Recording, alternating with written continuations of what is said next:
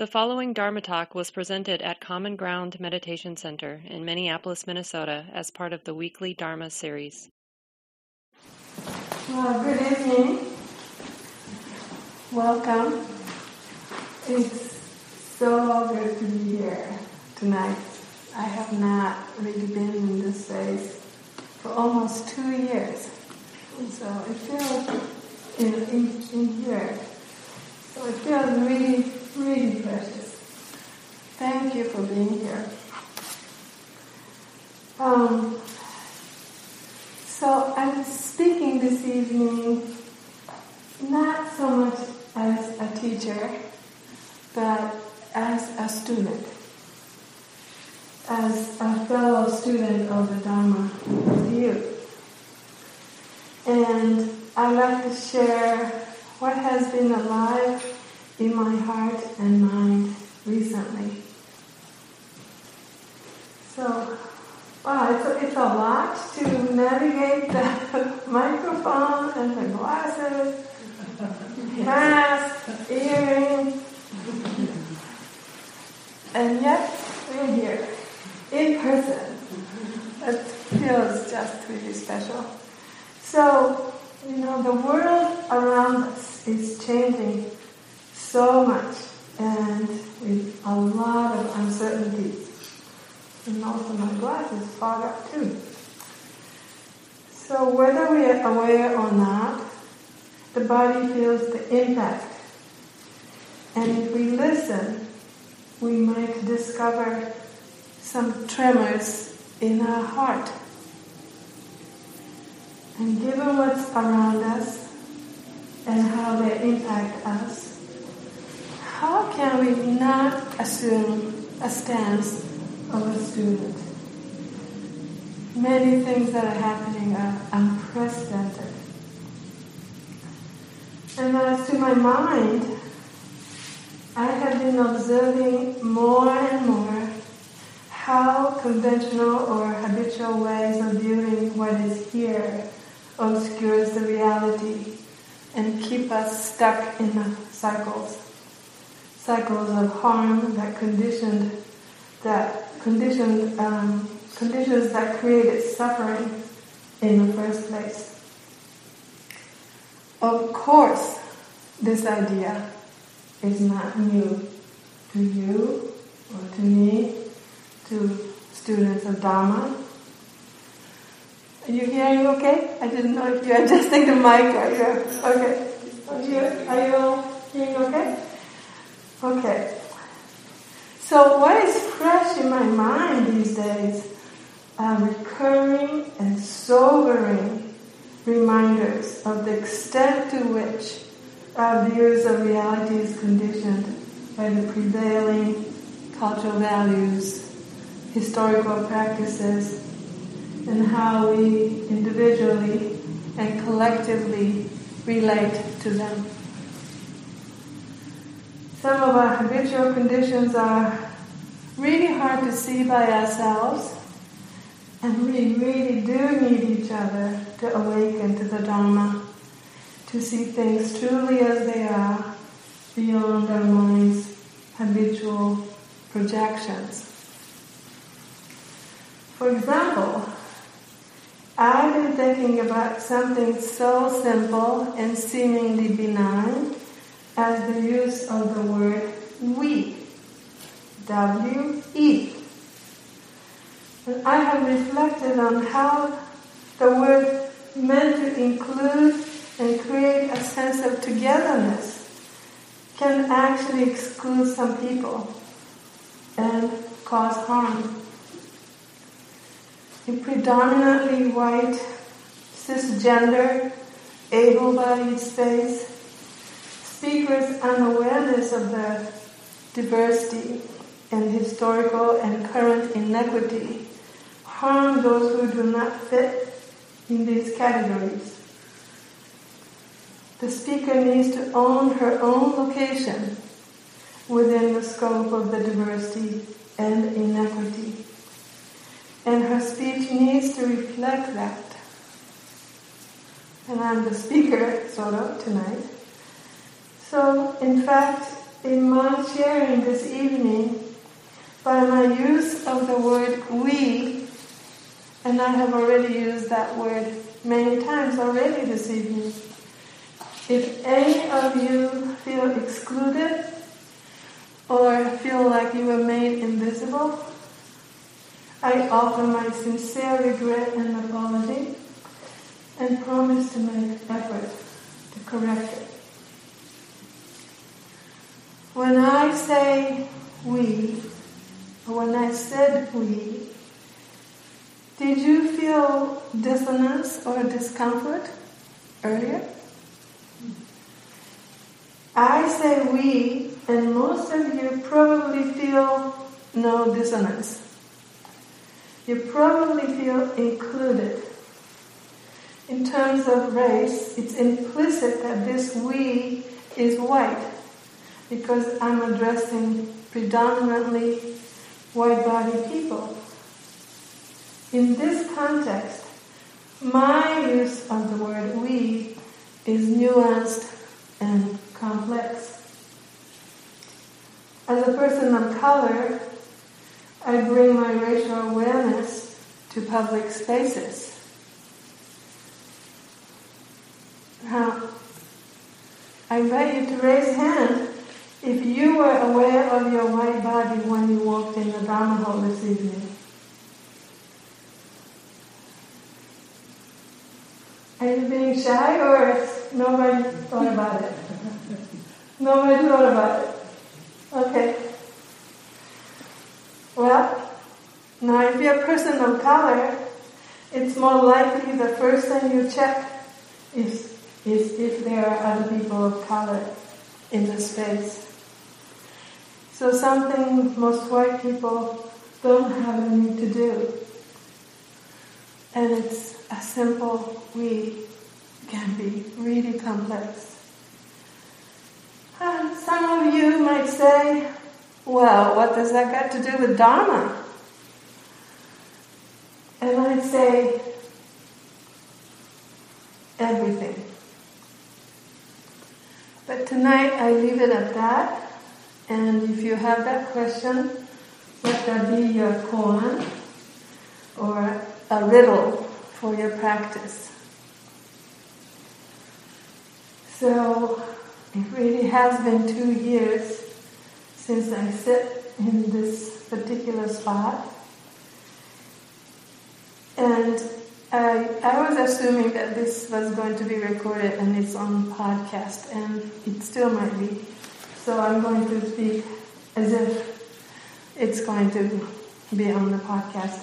So, and for the listeners on the podcast, I want to describe this scene here. We are all masked, including myself. And actually together in this sense, in the sense of that we are wearing masks.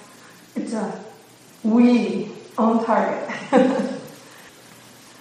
Um, and I actually been curious how the mask wearing breaks down some of our old conditioning and create new ones in terms of our appearance.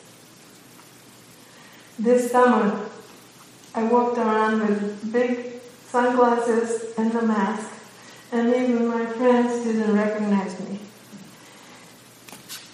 And, and I admit to be able to hide behind the mask and the glasses gave me a kind of strange relief. Um, so anyway, that's just something I thought about.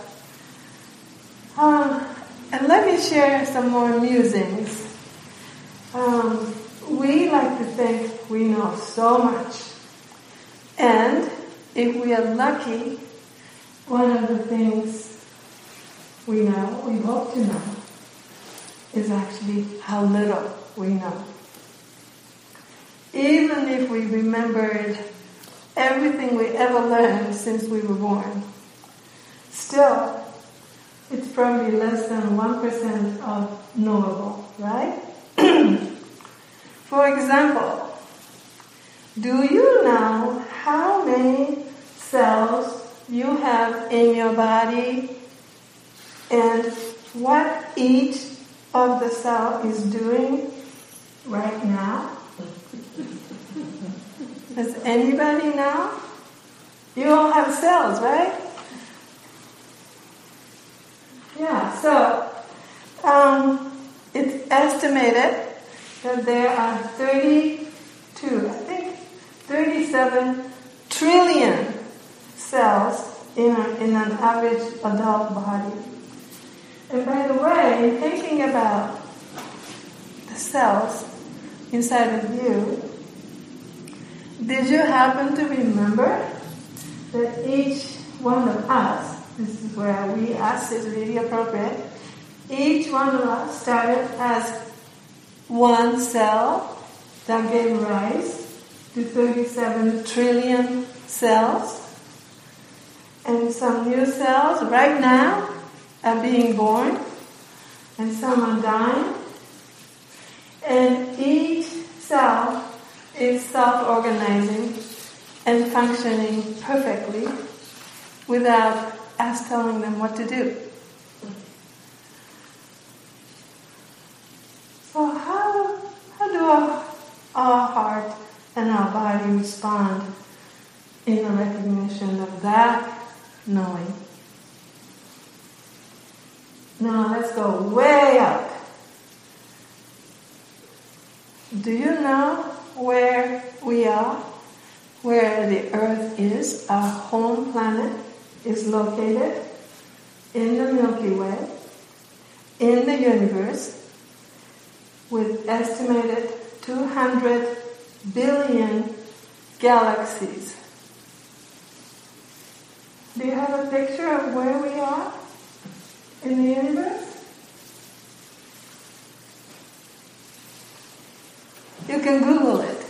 You can Google the location of Earth and you see it. It's, it's astounding.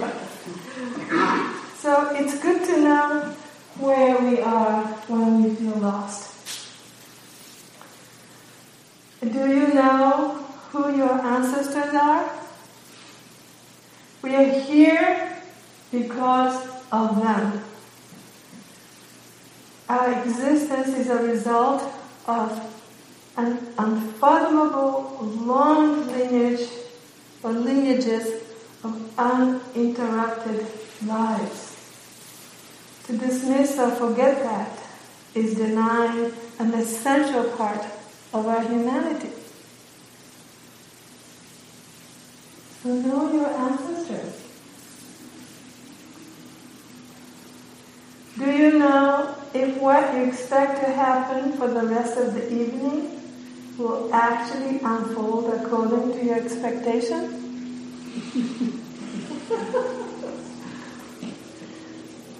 I think it's really good. In fact, I've been trying to make it a practice to leave a space in my mind for the unexpected contingency to arrive at any moment and change me forever.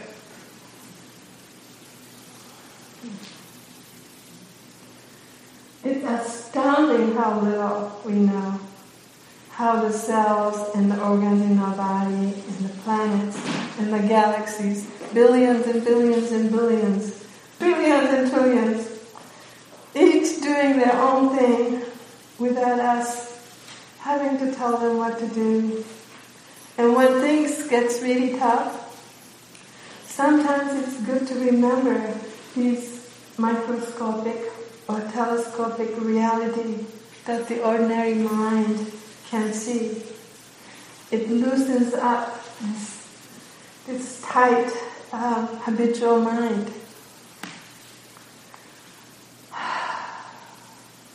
But some of what's happening around us are really hard stuff. And I wonder if that we that we talked about, I wonder if our we can really include those people in the news. So this week I learned that one in 500 Americans have died since the beginning of the epidemic. And I, I didn't believe that. I said, it, it couldn't be. It's, it's too high. So I did the math. 664,000 deaths out of the population of 31.4 million. It's 0.002%. One in 500. And this number doesn't include those who suffer from long-term health effects of COVID or from the economic hardship or the kids and families affected by the closing of the schools. And one of us may not be here a year from now due to COVID variants.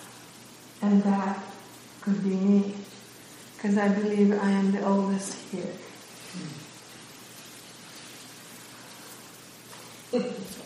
you think you're the oldest?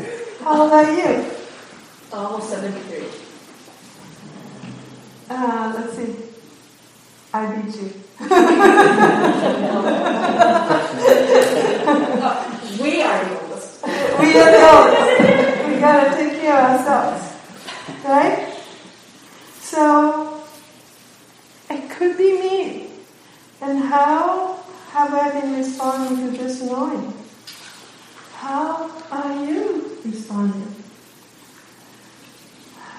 According to Al Jazeera report on May 25th of this year, in Minnesota, police killings have actually increased since the murder of George Floyd.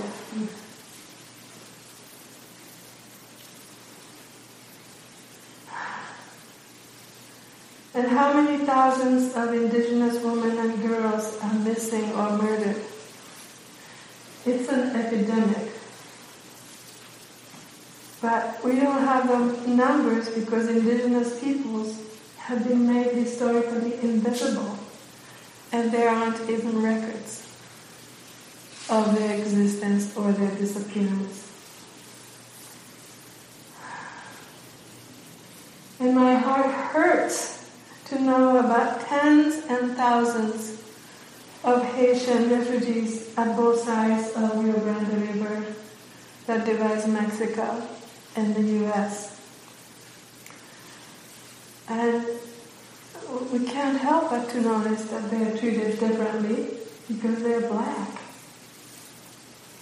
And I personally know, happen to know, two Haitian asylum seekers who passed the border earlier in the summer before 15,000 or whatever amassed at uh, Del Rio. These two young men traveled through South and Central America, often on foot and eking out a living when they could.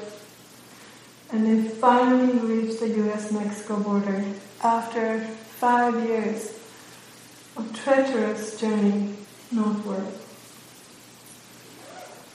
And now that they made it to this side, now they're being threatened to be deported.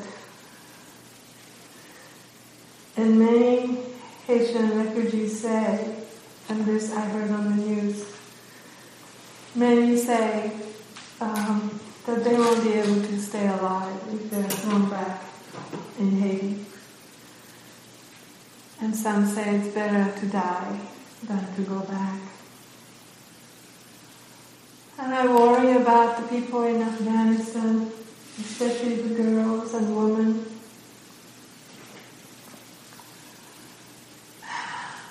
And this week I heard the United Nations say, reported at least 400,000, 400,000 Yemeni children under five will die this year. Can my heart take this knowing? I'm afraid my heart breaks too much and I won't be able to function.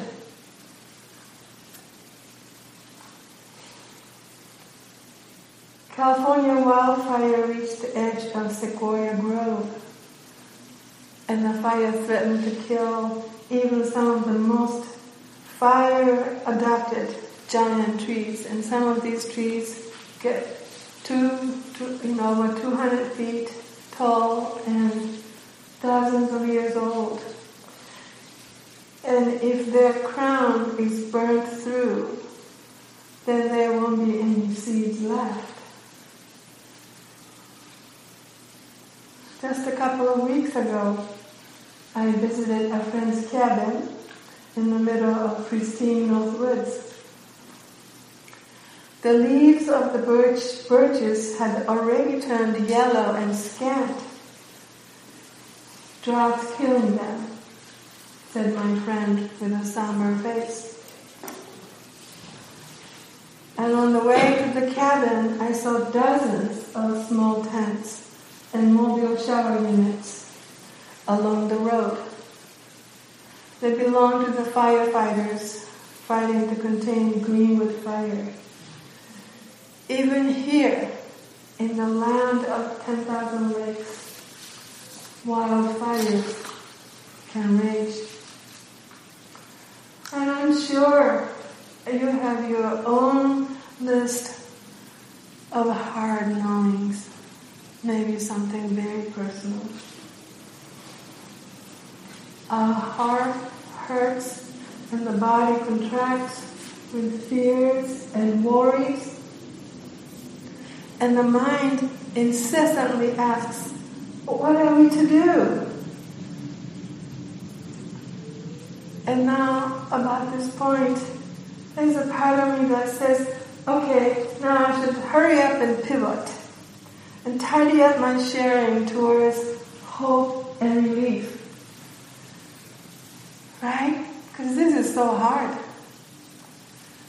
And so I'm consciously resisting it. It's a very strong urge to make it all okay. I resist it right now because that urge is part of the habit and it will keep the status quo. So bear with me in this pain. Bear with me together so I won't be alone. So you won't be alone.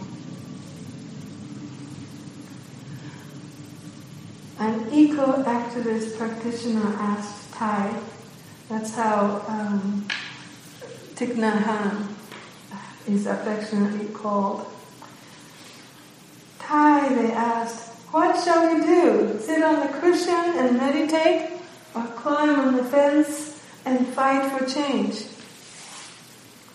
How many of us have asked that kind of question? I have. In knowing the suffering in the world and in us, our reactive question is, what shall we do? Meditate, maybe if you're a good Buddhist. Or if you did something else, maybe you won't be a good Buddhist anymore. Do I do this? How do I do that? As if these two options pull us in opposite directions and we feel split. And the split Split is so painful, and we are tempted to turn away or to leave.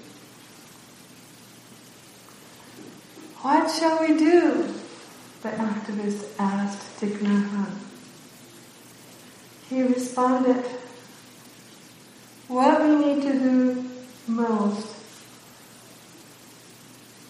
is hear within ourselves the cry of the earth Hear the cry of the earth, of the world, and hear it inside you. Hear the cry of the earth inside you. So Thay's response cut through the delusion of dualistic view and invites us to lean into the immediate raw experience of what is here and now, unobscured by the mind's wish for things to be different than what it is. The immediacy of our experience in the presence is not divided until the thinking mind begins to evaluate, judge. And so often we jump to planning and strategizing before we really deeply listen. Hear within ourselves the cry of the world, the cry of the earth, cry of our kin, our own heart hurting. We live in a world created by the consequences of not listening. To be willing to stop and listen is a radical act. It really goes against the strong grain of our dominant culture.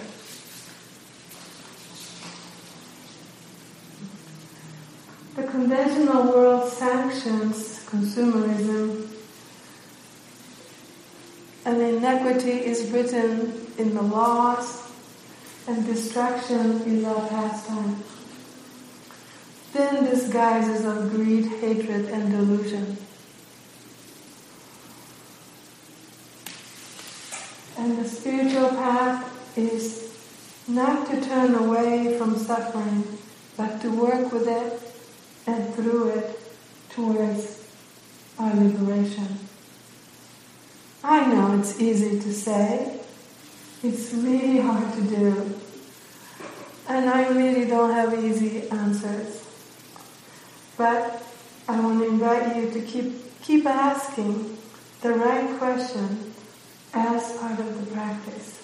Not so much the answers, but make sure your answers are right, I mean questions are right question. And actually it was Joanna Macy, the 92 year old, very vibrant, alive activist, author, and Buddhist scholar, who told the story about Thich Nhat Hanh in a recent um, documentary on her. And Joanna exclaimed, the bodies on earth are being traumatized. Of course we feel it in our bodies. It arises from a profound caring. So let's not forget that either. We hurt because we care. Our caring is our one knowing we have to claim and let that matter And what can we do question come out of that caring? And it is a moment of discomfort when we feel we don't know what to do. We don't know what to do to alleviate the suffering. But if we're privileged with having a lot of comfort and opportunities for distractions in our lives, it's really easy to turn away from the discomfort. And I do that too sometimes. But you know, Thich Nhat Thay, Thay, that means teacher in Vietnamese, um, is saying we are not going to know what really is the right response until we stop and hear the cries of the earth inside our own being.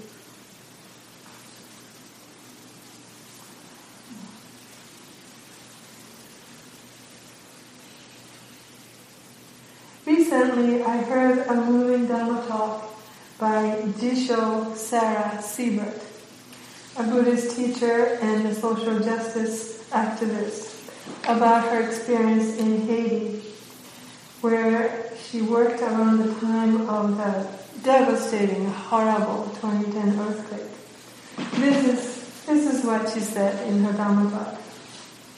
Of course, this is an excerpt There was a time when I was walking down the road in Haiti. I've been living there for some time, and things were really hard. I don't have a lot of support. I didn't have a lot of food. I didn't have an easy access to my Sangha. I was really having a difficult time in my daily life. And in Haiti, there's a very felt history of slavery and, and colonialism, and present-day understanding of their economic exploitation by, by outstanders. And she's saying the Haitian people are very aware how exploited they are. So as a white person, I dug myself out of a bottomless pit in trying to make new relationships. I just keep digging every day. I remember walking that road and all these Haitian people were shouting things at me and shouting things at me and shouting things at me. And I wanted to sit down in the middle of the road just not wanting, wanted to go on. So at this point, Jisho halted speaking, and I thought she was going to say, at that point, she collapsed on the road with despair or self-pity. Should she have given up and humbly accept her limits? Should she have gritted her teeth and continue the struggle? What she shared next was neither. She continued, I was going along and tried to greet people, even if just a brief interaction, something positive. But at that moment, I just didn't have it. I stopped. And the strangest thing happened. I just felt this top of my head open and I felt this incredible rush of energy that didn't come from me.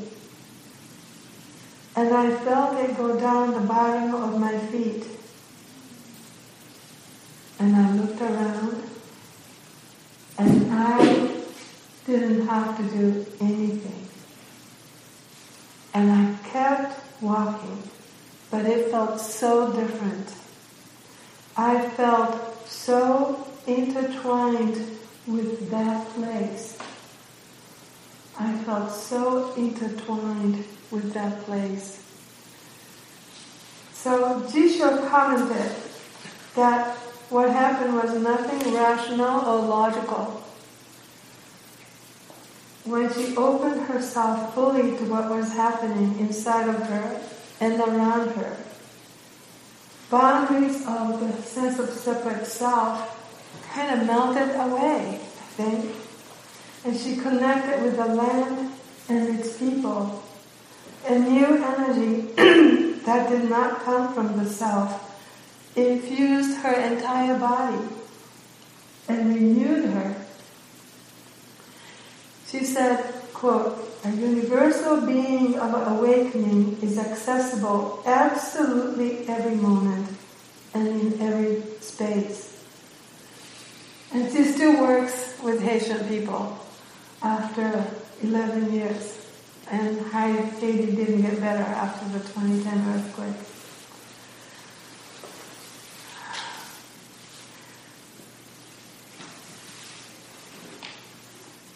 We are a nation of not very good listeners.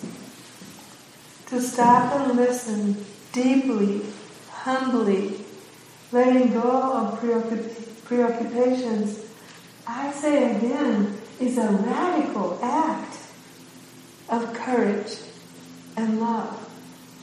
I want us all to be radical. It takes a lot of courage to stop and be fully with discomfort. First, you have to slow down enough to notice. A lot of times, you know, it happens so fast. We feel discomfort and then we, we turn away already. And then we're already distracted. So to notice our own discomfort is an important first step. And now once we notice, to stay open, what it's trying to say. And when I feel shaky inside, overwhelmed by suffering in the world, or overtaken by my own anxiety or insecurity, I often turn to Kuan Yin. So there's a statue of Kuan Yin over there. And we'll talk about these guys in a minute. So on one of my altars at home, I have a statue of Kuan Yin. It's about 11 inches tall in, in pristine white porcelain with exquisite details. And it has uncommon features for Bodhisattva of compassion. She sits cross-legged on an elephant. And in her left hand, she holds two long stems, long stems, and one, one has a lotus bud, and the other stem is, is a leaf, a lotus leaf.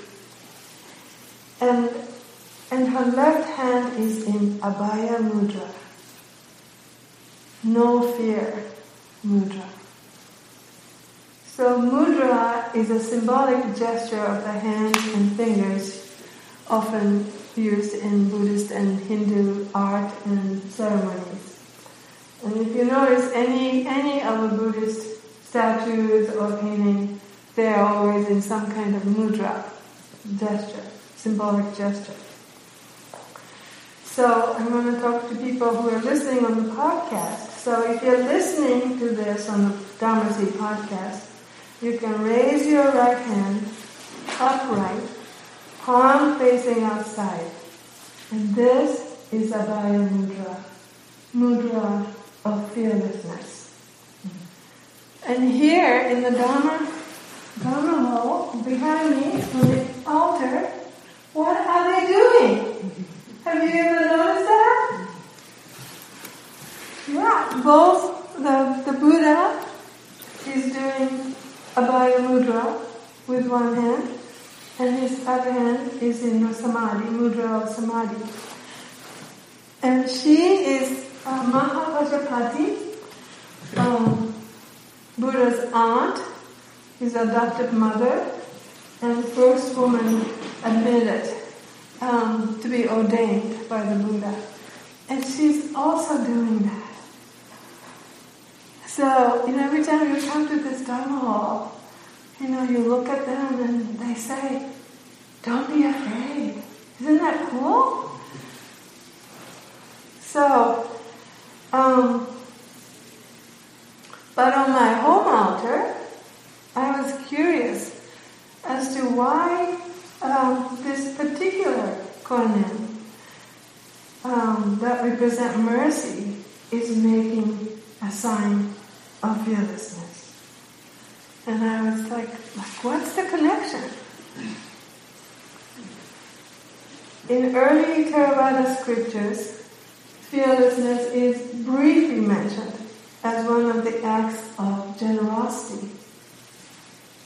And the scripture says, the giving of fearlessness is the giving of protection to beings when they have become frightened on account of kings, thieves, fire, water, enemies, lions, tigers, other wild beasts, dragons, ogres, demons, goblins, etc. And of course this was written 2000 years ago, 2000 or so. So how do we translate this to make it relevant to us today? Who are today's kings and thieves, lions and goblins? The giving of protection implies someone powerful, such as king or enlightened being, protecting those who are powerless. And today, I think we know no wise leader or teacher can singularly protect us. Wouldn't that be nice if that's the case? We have seen what happens when power flows only one way, top to down, from the powerful to the powerless. The civilization tried that.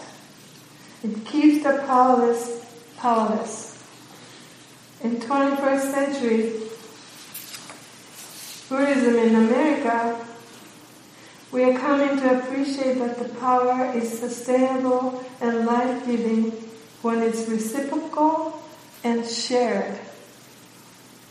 When the power is reciprocal, giving and receiving, give and take, that it's shared. So giving your fearlessness today is perhaps about inspiring and empowering each other to take courageous act of awakening, listening, listening, and using each of our own agency to help each other liberate.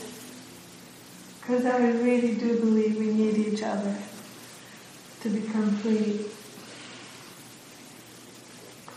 And of course, our practice this practice that we do is the best protection. But in this individualistic culture, sometimes we forget when we sit on the cushion and close our eyes, we practice for all beings too. And it's good to remember that others are practicing. And when others are practicing, we benefit.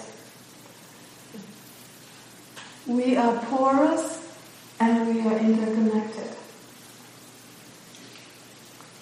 Contemplating in front of the statue of my home altar with a raised right hand in the mudra of fearlessness, I saw in my mind's eyes the written character for Kuan Yin, or Kanzeon in Japanese, on Japanese.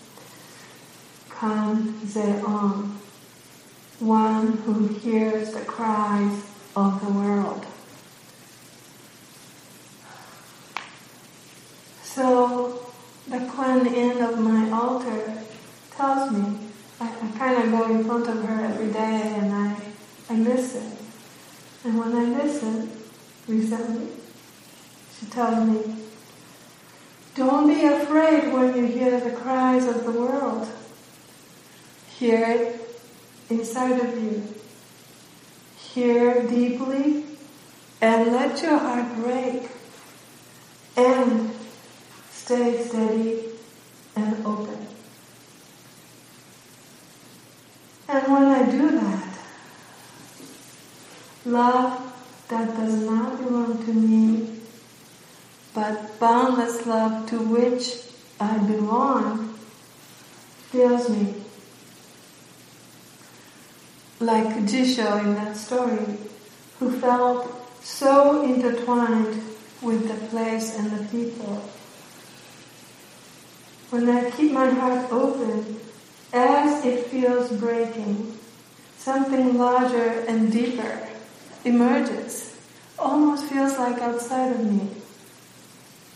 And I feel my interconnection to all beings, the true we, W-E, and surprisingly, surprisingly, I'm buoyed by it. Did I say the word right? Buoyed, lifted by it. Then I know a next small step will be revealed to me in this way. It's a small knowing that goes a long, deep way, I think reaching all of my 37 trillion cells inside of me and going out to the galactic universe.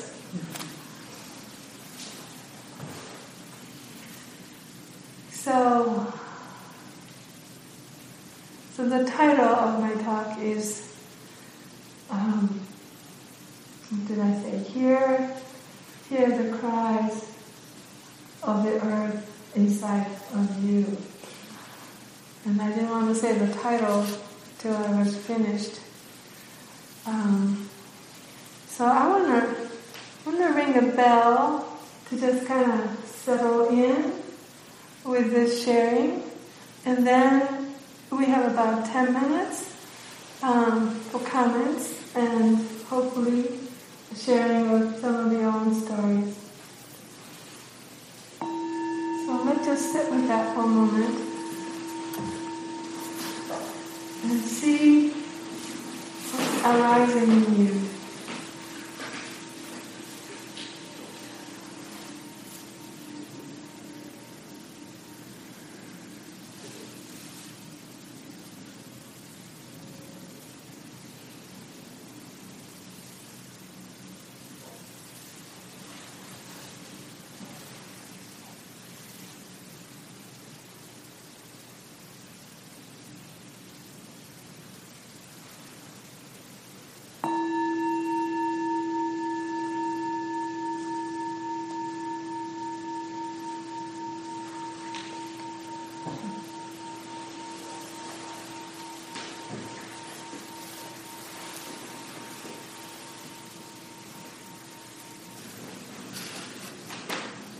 So one night I woke up and I had all these visions of elephants.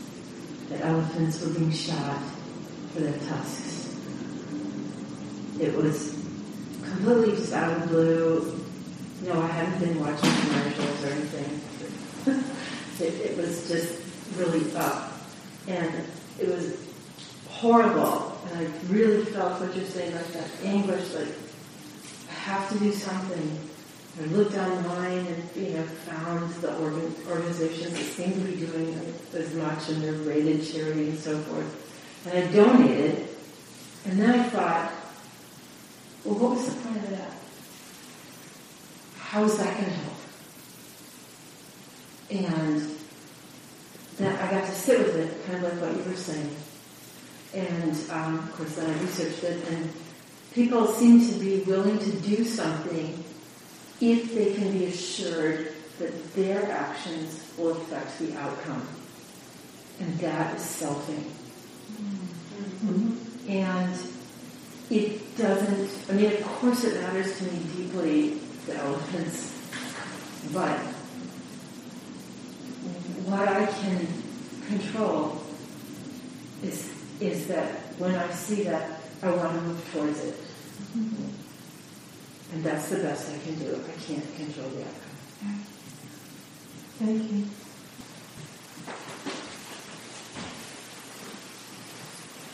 Well, thank you. Uh, last week, as I recall, Mark talked about patience, the virtue of patience. And for me, I've been thinking a lot about how much I uh, was set off in the world by my parents to fix things, make things right. And uh, and now I'm old, and it didn't happen all very well. Um, but the patience to still here, I'm thinking the connection to just have the patience to still let the cry of the world be present inside and do the best that I can or whatever. And that that that um, that is enough. There there can't be any more. And uh. So I, I was thinking that it, some of what once where I want to shut it off is because I feel impatient that things aren't getting better or fixed or whatever. It's related to it, that I have to let go of that and just be patient. Mm-hmm. Sounds like me. Thank you. Thank you.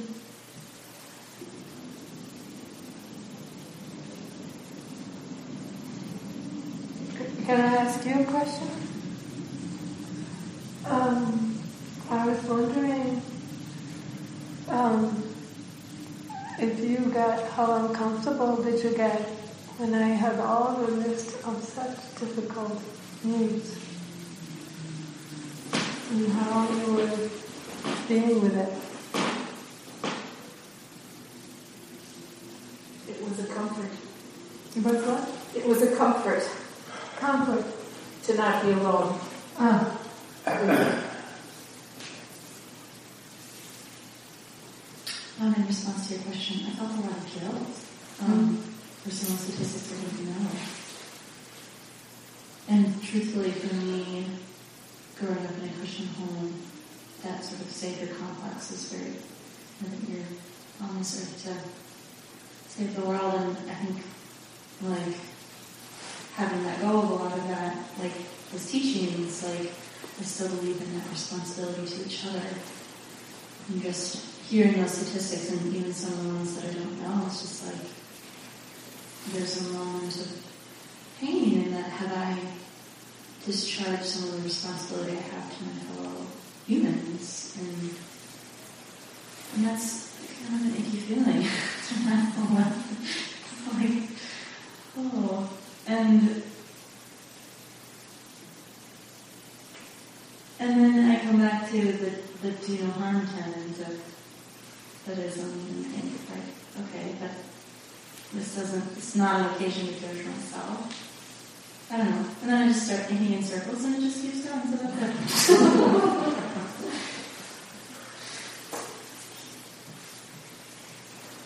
sometimes when we feel guilty, um, we kind of believe what the guilt is telling you are. And it's good to remember that the tells you who you are is most likely not really who you are, but it's a kind of a habitual way of responding. You know, you talked about growing up in a Catholic home, that's that's that's what's been taught. And if we could, um, it, often it's it's not helpful to to lean into the guilt story and believe it, but to to be with the discomfort in the body sometimes is helpful because guilt is already telling you a certain story about who you are. But you can be with the discomfort in the body before it becomes a story and just really be willing to be with that experience in the body and often it takes you someplace that the guilt story doesn't take. So that's something you, you could try. This talk, like all programs at Common Ground, is offered freely in the spirit of generosity. To learn more about Common Ground and its programs, or if you would like to donate, please visit our website www.commongroundmeditation.org. Thank you for listening. To learn how you can support the teachers and Dharma Seed, please visit dharmaseed.org slash donate.